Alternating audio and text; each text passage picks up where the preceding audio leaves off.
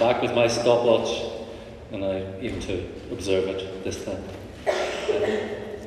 I'm just going to do two short pieces, then Andy's going to come back on and, uh, and do a, a, couple more pieces too. So, um, I want to read from a, a, novel, a very short piece from a novel called Black Night at Big Thunder Mountain, um, which um, stopwatches work best when you actually start them. It's, um, uh, Black Night at Big Thunder Mountain. It was set in Disneyland Paris, or Euro Disney as it was called while it was under construction.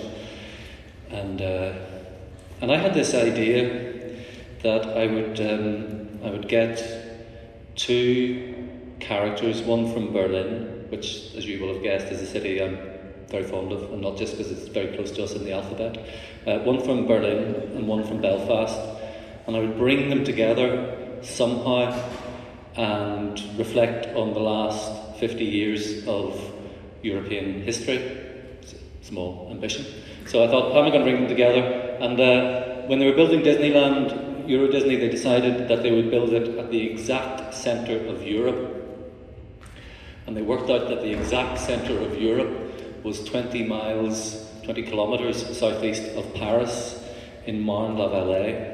Now, that was only the exact centre of Europe while there was an east west divide.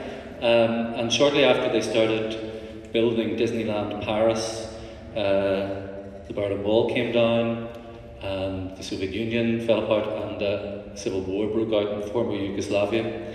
And um, so it wasn't really the centre. We discovered where the true centre of Europe was, which was very, very far from Marne-la-Vallée. Anyway, I started to write this book, and I needed another character to bring these two together. So I came up with an American called Sam, who is an Imagineer, Disney Imagineer, and uh, he's, he's Disney obsessed, and uh, uh, and uh, he he has gone off the rails. Um, he thinks that Mickey Mouse is the wrong deity, and that what we because you, you, know that Disneyland's the, the theme parks are the size of uh, Bronze Age city states.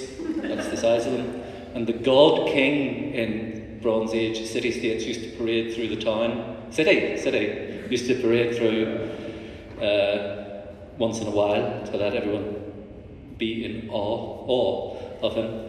Uh, likewise, the parade at the end of the day in Disneyland.